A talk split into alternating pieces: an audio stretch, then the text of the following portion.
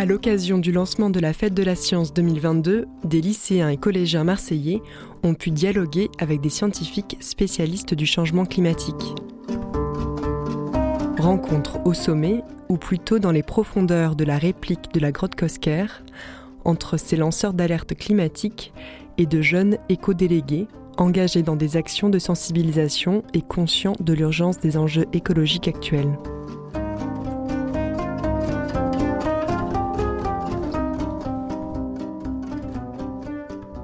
Nous sommes à l'inauguration de la Fête de la Science à la réplique de la grotte Cosquer et nous sommes avec des éco-délégués qui doivent poser des questions à l'ambassadeur Wolfgang Cramer. Moi je m'appelle Jonas Potin Constant et je suis en première 5 au lycée Jean Perrin et éco-délégué. Moi c'est Clélia, je suis en première 2 à Jean Perrin. Moi c'est Amira Belker, je suis en première 4 au lycée Jean Perrin et éco-délégué également. Super. Moi, je suis Wolfgang Cramer, je suis ambassadeur de la Fête de la Science. Je suis directeur de recherche au Centre National de Recherche Scientifique, le CNRS. Et tant que ça, je fais membre d'un laboratoire, Aix-en-Provence, Marseille et Avignon, qui s'appelle Institut Méditerranéen de la Biodiversité et d'écologie Marine et Continentale. C'est toujours trop long pour se rappeler le nom de notre propre labo. J'ai fait des recherches sur l'écologie, sur le climat et plutôt dans le bassin méditerranéen. Moi, je me demandais si vous aviez un avis sur les parcs éoliens, sur les littoraux de France. Oui, en fait, j'ai pas fait mes recherches là-dessus. Il faut d'abord dire ça. Je suis pas chercheur en écologie d'oiseaux ou de mer, mais j'ai un avis là-dessus. Et le premier avis, c'est qu'il nous faut absolument développer des éoliennes partout où on peut le faire parce qu'on a besoin des énergies renouvelables. Il faut qu'on sorte toutes les énergies fossiles et les éoliennes, c'est un moyen pour vraiment avancer de ce côté-là. Et en mer, souvent, il y a des gens qui posent question, est-ce que ça heurte pas la biodiversité, les poissons, d'autres animaux de la mer ou des oiseaux. Et c'est clair qu'il faut, quand on place les éoliennes, il faut faire attention à ça. Il ne faut pas les placer n'importe où. Mais il y a beaucoup de compétences scientifiques qui existent pour choisir les bons endroits. Et souvent, si on les met assez loin de la côte, là où c'est possible, on peut dire que les impacts sur la biodiversité sont assez limités. Et donc là, je trouve qu'il faut absolument à fond développer les éoliennes en mer. J'aimerais savoir ce qu'on peut faire à notre petit niveau pour aider à réduire l'impact, par exemple, du réchauffement climatique, etc. Oui, ça c'est une question qui se pose souvent. Je crois que la première chose, c'est d'essayer de comprendre les enjeux. Parce qu'il y a beaucoup toujours dans la société qui ont entendu parler, mais qui ne savent pas exactement qu'est-ce que c'est. Donc déjà l'apprentissage et aussi la discussion avec, en famille, avec les professeurs, avec les autres élèves et tout ça. C'est une partie importante de l'action.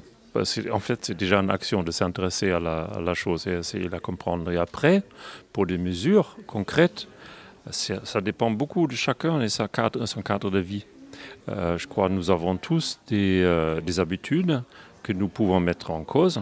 Par exemple, au niveau des transports, vous peut-être pas, mais dans vos familles, peut-être il y a beaucoup de voitures, il y a beaucoup de déplacements qui sont faits en voiture.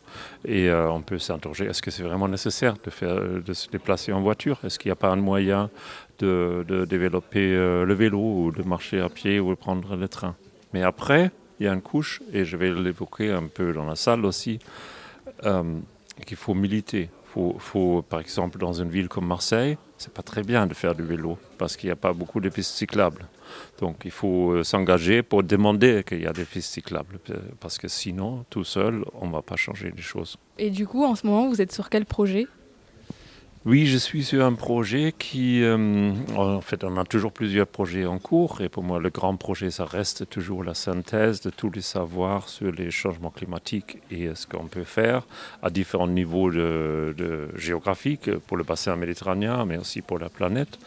Mais on travaille actuellement aussi un petit peu sur un projet pour comprendre, Pourquoi pour une université comme Aix-Marseille Université, c'est si difficile de devenir durable dans son fonctionnement? On essaie vraiment de comprendre, parler avec tous les acteurs, les collègues et tout ça. On est juste en train de mettre en place ce projet.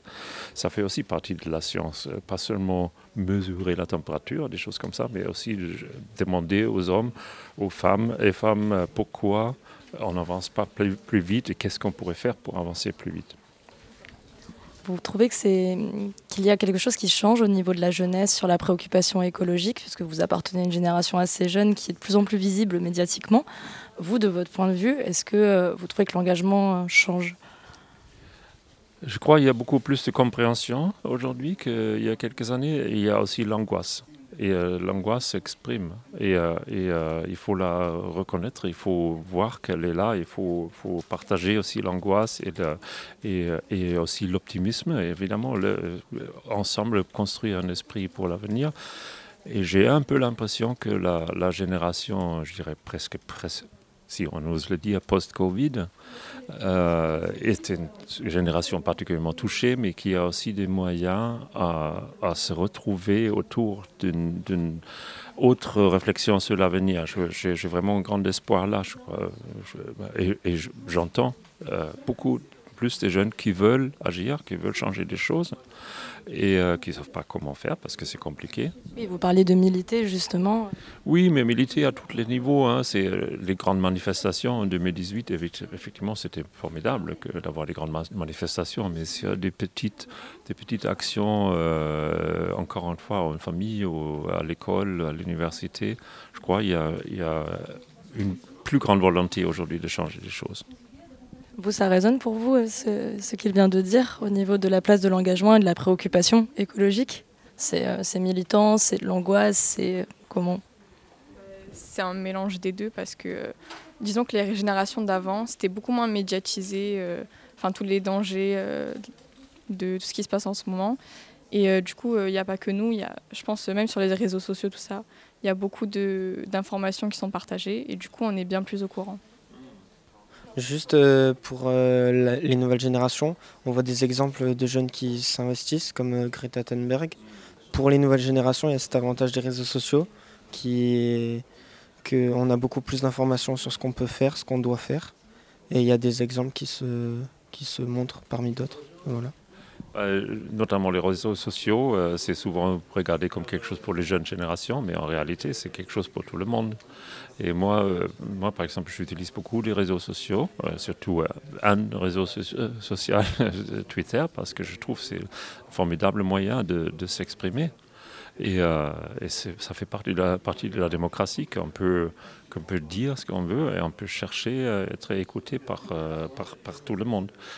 Mais vous êtes souvent mieux capable de vous en servir. Mais vous devez parler aussi à vos profs et à vos parents et tout ça, à regarder ça comme un moyen de communiquer. À part pour la radio, bien sûr. Merci. Merci. Merci.